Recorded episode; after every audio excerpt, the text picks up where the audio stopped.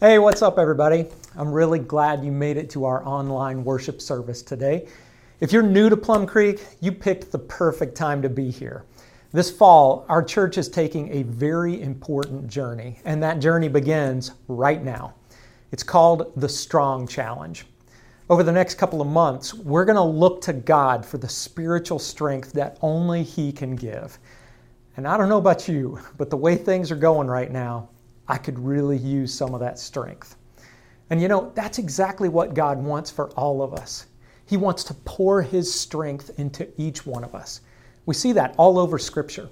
In fact, I want to share a verse that'll be the theme of this strong challenge. It's short and sweet, but it's really good. It's Ephesians chapter 6, verse 10. Listen to this. The Apostle Paul is writing to the church in Ephesus here, and he says, Finally, be strong in the Lord and in his mighty power. This is a great place to start. It's, it's a call to action. It's a call to become more than who we are today. And we can't get there alone, but with God's help, we can get there. Now, today is really an introduction to the Strong Challenge. And we're going to take this time to lay out three goals that will apply to this whole series. Our first goal is in that verse we just read it's pretty simple just be strong. And when we say that, we're talking about a strength of character. It's about being the man or woman that God has called you to be. But in Ephesians 6:10, there's no period after the word strong, is there? That verse says, "Be strong in the Lord and in his mighty power." And this is our second goal. Somehow, this strength has to come from beyond ourselves. It has to come from God himself. It's a process that won't happen overnight. And that's why this journey is going to take a while. Now, I said there are three goals, but we need to read the next verse in Ephesians 6 to see goal number three. Verse 11 goes on to say, Put on the full armor of God so that you can take your stand against the devil's schemes. Now, with that verse, we learn why it's important to be strong we have an enemy who is out to destroy us. And we're going to need lots of help to defeat that enemy. So these are the three goals. Here's the list. Number one, be strong. Number two, be strong in the Lord. And number three, stand firm against the enemy. Now, we're going to deal with each of these three goals in more detail. But I need to pause for a second to talk about that last one. Do you really believe that there is a spiritual enemy who's out to get you? Do you believe that Satan is real? A lot of people don't. I realize that. Even among people who call themselves Christians, there is a large group that says Satan is not a real living being, he's only a symbol of evil. But you know, on this question, I'm going to side with Jesus. And Jesus definitely believed in Satan. Read through the Gospels Matthew, Mark, Luke, and John. Jesus repeatedly refers to Satan as a real person. He's not just a symbol or a metaphor. And I believe it's important to point this out as we begin this strong challenge. We're not playing games here. We're up against a real enemy. Let's keep reading in Ephesians chapter 6. In verse 12, Paul writes, for our struggle is not against flesh and blood, but against the rulers, against the authorities, against the powers of this dark world, and against the spiritual forces of evil in the heavenly realms. See, this is what we're up against. There are powerful, dark forces who are hell bent on the destruction of your soul. We can't see them, but they are very real. C.S. Lewis had an interesting comment about this. He said, There are two equal and opposite mistakes we can make when it comes to the devil and evil spirits. One is to deny that they exist, or at least downplay their significance. The other mistake is to believe in these spirits, but then take an unhealthy and excessive interest in them. And most people fall into one of these two camps. But these days, the more common error is to disbelieve or minimize the battle that's taking place right now in the spiritual world. And it's very dangerous to make that mistake. If you live in denial, you leave yourself vulnerable to this enemy. So, as we begin the strong challenge, Let's deal with the reality. There is a spiritual battle raging around us, and the enemy wants to destroy and decimate you and me. And there's no way we can win this battle alone. You may be able to bench press 250 pounds, but that's not enough to handle this enemy. You may have a long list of academic degrees and accolades, but that's not enough to handle this enemy. Some of you feel like you're trucking through life pretty well right now. Overall, you're doing okay. You've got things under control. But sooner or later, that's going to change. The enemy will attack. Temptation will come your way, and you will find yourself weak. Or heartbreak will come your way, and you're going to find yourself weak. The devil would love to take you down with some scandalous sin or some devastating tragedy. But you know, spiritual attacks are not always big and dramatic. A lot of times, the enemy works by planting a lie in your heart. And when that lie grows, you start to become someone that God never intended you to be. I believe that's happened a lot here in 2020. You know what I've seen this year? I've seen one group of people who are discouraged and overwhelmed and fearful. I've seen another group that's become cynical and bitter and angry. Can you see yourself in either one of these descriptions? Or have you bounced back and forth between the two? I'm sure that's been true of a lot of us. But here's the thing when we find ourselves in places like this, it's very easy to start believing one of those lies from Satan. Maybe it's the lie that God has left you to deal with your problems alone. Or maybe it's the lie that you are 100% right and that other person or that other group is 100% wrong, and that's the end of it. Case closed. Sometimes the devil can be so subtle. Sometimes we don't even notice when we're being deceived. So, as we move forward here, let's operate from the conviction that this battle is real and we all need help. And in the midst of this spiritual war, let Jesus be your strength. Jesus wants to be your strength. And now that we've laid that groundwork, let's go back and look at our three goals one at a time. Goal number one is a command, isn't it? Be strong. Now we need to make an important distinction here. Ephesians 6:10 does not say act strong or look strong. It says be strong. There's a huge difference between acting strong and truly being strong. This week I had this flashback from my time as a youth minister in Findlay, Ohio. Our church had a big vacation Bible school every summer, and I would sometimes invent some crazy character to go along with the VBS theme. Well, one year the theme was uncommon heroes. So I decided to dress up as this character called Hero Man. I went to a thrift store and I put together a costume. I stuffed my shirt with polyester fiber fill. And every night at VBS, we showed some cheesy video of Hero Man saving the day in one way or another. Now, most of these videos have been lost to history, but I do have one little clip I can show you. And fair warning, this was back in the early days of trying to create special effects on your home computer, so this is going to be pretty rough. But before we watch it, here's the scenario there's a cat that's trapped under the tire of a semi truck.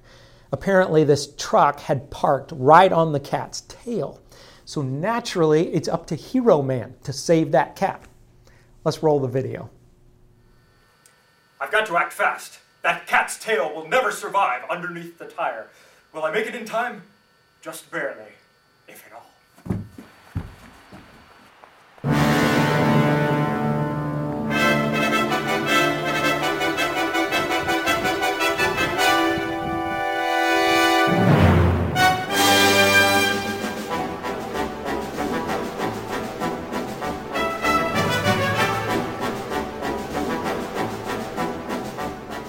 So there it is. Homemade special effects circa 2002. We have come a long way. But now that we've seen this video, I think it's very clear. Nobody is going to believe that I actually lifted up that semi trailer. I don't have superhuman strength. I was only pretending to be strong. And that takes me back to goal number one. If we're going to be strong, we have to stop acting strong. It's so tempting to present this image of ourselves that is better than the reality. For example, you might post a beautiful picture of you and your spouse on social media, And it may look like you have this marriage that is incredibly strong, but the truth is, you're struggling. You've got some serious issues that you need to work on. Or here's another way that you might act strong. Maybe you show up somewhere with a great big smile on your face, but you're hiding the fact that you are completely miserable right now. I don't know exactly what your weakness is, but I know you've got one. And you may not know what my weakness is, but rest assured, I've got one. Several, actually. And the truth is, it's not much fun to confront these issues head on. It's much easier to hide that weakness. It's much easier to procrastinate, like, yeah, I know I'll deal with that someday. Some of you have struggled with a specific weakness for decades, but if anyone starts to get near that area, you just back away or you shut down.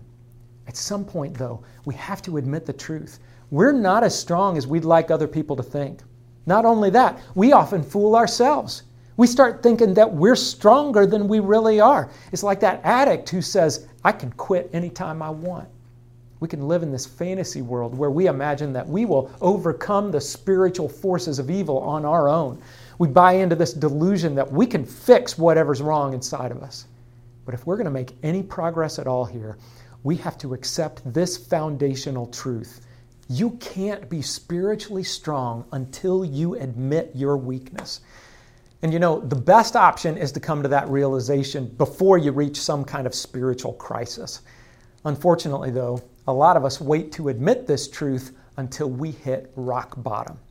Now, nobody wants to hit rock bottom. We try to avoid that place at all costs. But sometimes God knows that's the best thing that could happen. God loves you so much that He will allow certain things to come into your life that will take you to the end of your rope. Have you ever heard the phrase, God won't give you more than you can handle? Well, for one thing, that's not in the Bible. And for another thing, it's just not true. Sometimes God does allow you to experience things that you can't handle on your own. Now, why would He do that? Well, it's not because He wants to see you suffer. He just wants you to realize that you need Him. He wants you to realize that you are desperate for His power to show up in your life. And He may not cause these things directly, but He allows them because He always wants what is best for you. And you will never find His peace or joy or strength until you admit your weakness. So, yes, be strong, but don't try this alone. Goal number two be strong in the Lord. Now, even as I say that, I realize this phrase can sound like a bunch of jargon. Seriously, what's the difference between living in your own strength and living strong in the Lord. Well, let's take the example of temptation. Let's say that yesterday you were tempted in some specific way, but somehow you resisted. You did not give in. Now, were you able to do that because God gave you the strength, or was it just your own willpower? Is it even possible to know the difference? Well, surprisingly, there is a way to know the difference. When we try to live by our own strength, two possible things can happen you're either going to drift into pride or you'll slide into despair. Here's what that pride looks like. You say, Well, I know I'm not perfect, but I'm certainly doing better than him or her or them. You feel good about yourself by looking down on others. Perhaps the most likely sign that you're drifting into pride is the fact that you won't stop to consider whether or not you might be prideful. So that's one thing you might see when you try to live by your own strength. But the other option is despair. Maybe you have some temptation that you've been fighting for years and you just can't seem to overcome it. Uh, maybe you're trying to live up to this image of who you think you should be or who others think you should be, and you can't keep up that image, at least not for long. So, day after day, those failures accumulate and you feel worse and worse about yourself, and you fall deeper and deeper into despair. So, pride and despair. These two options have something in common, don't they? Pride says, I am actually doing pretty well, better than most. Despair says, I keep trying, but I keep failing. What's the common word there? It's the word I. I am doing pretty well. I keep trying, but I keep failing. Where's the focus there? The focus is on me, isn't it? And that me focus is the opposite of getting your strength from God. So, how can we make that switch from me to He? Well, for one thing, we need a better understanding of who God is. We need to come to terms with His greatness and His goodness. And the best way to do that is through Scripture. Let's go back to the Old Testament and see what the prophet Isaiah said about God. In Isaiah chapter 40, verse 28, the prophet says, Do you not know? Have you not heard? The Lord is the everlasting God, the creator of the ends of the earth. He will not grow tired or weary, and his understanding no one can fathom. So, according to Isaiah, it's impossible for us to understand God completely. But let's try anyway. Let's remember who the Lord is. The Lord God is the one who parted the Red Sea. The Lord Jesus is the one who put death into a headlock, and he said, You're done. It's over. I'm getting up now.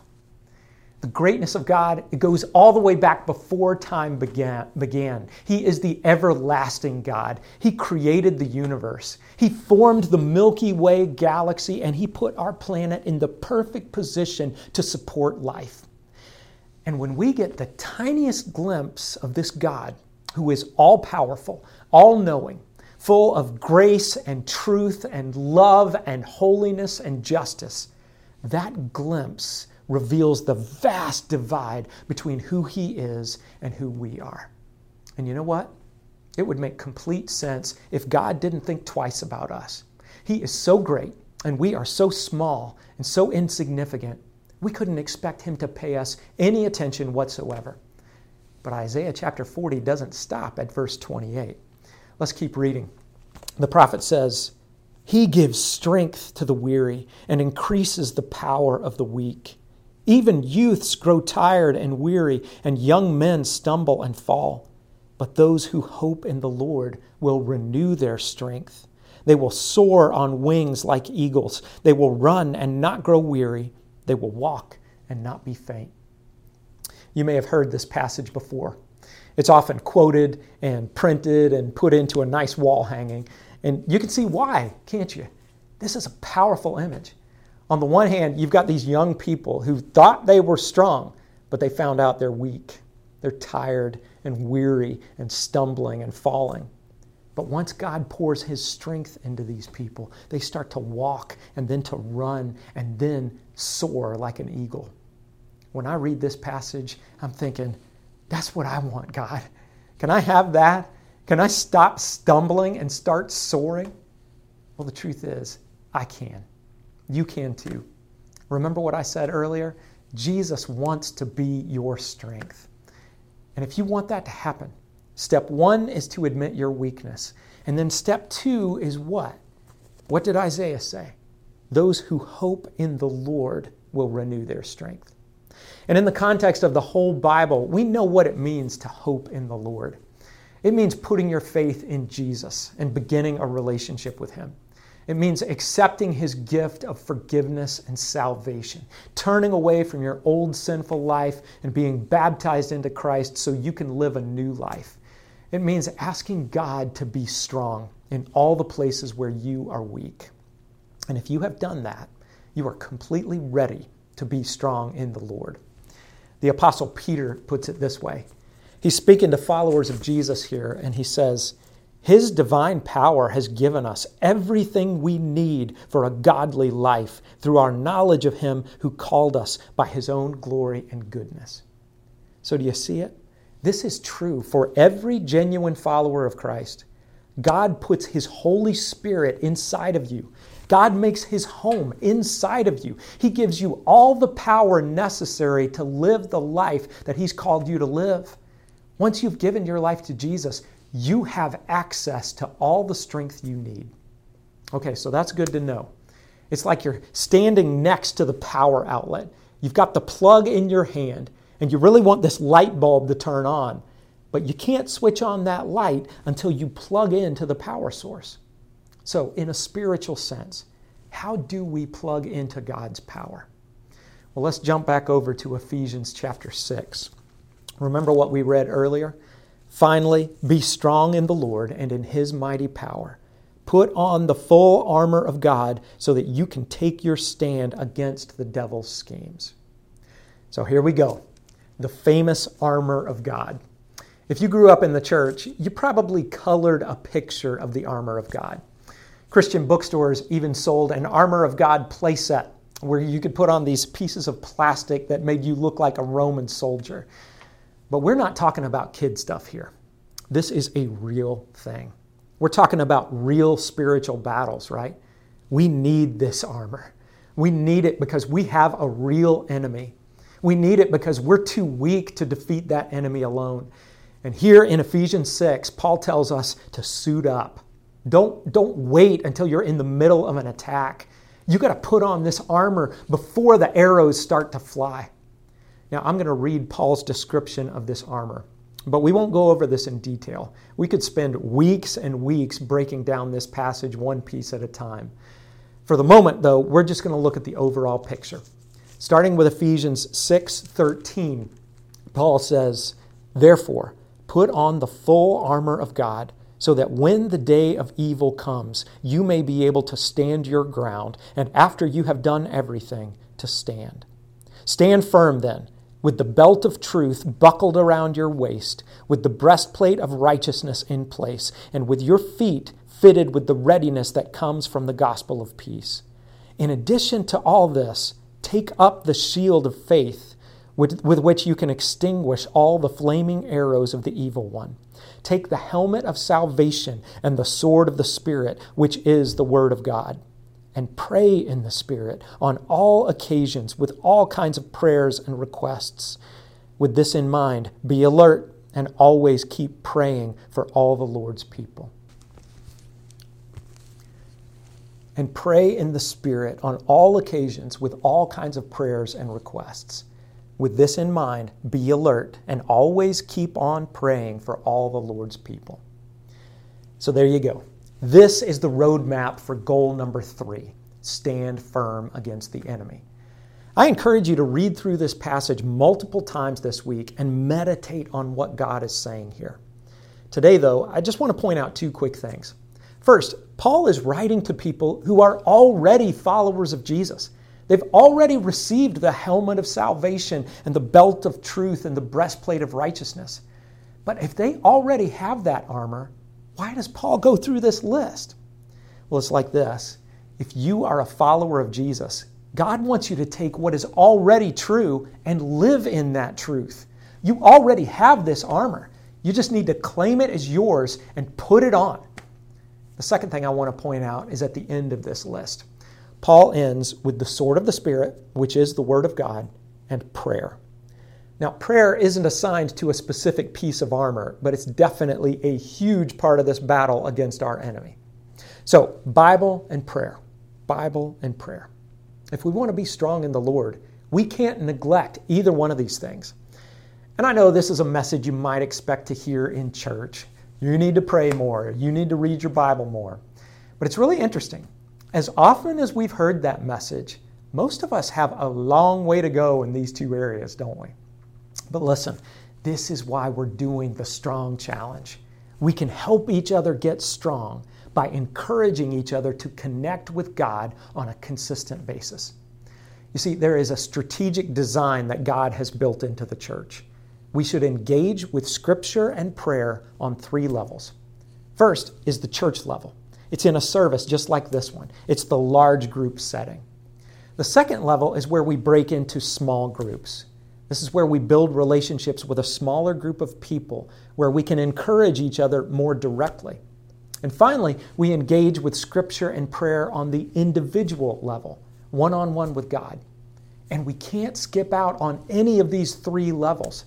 Take out the larger church, take out the small group, or take out that individual time with God, and your spiritual strength is going to take a major hit.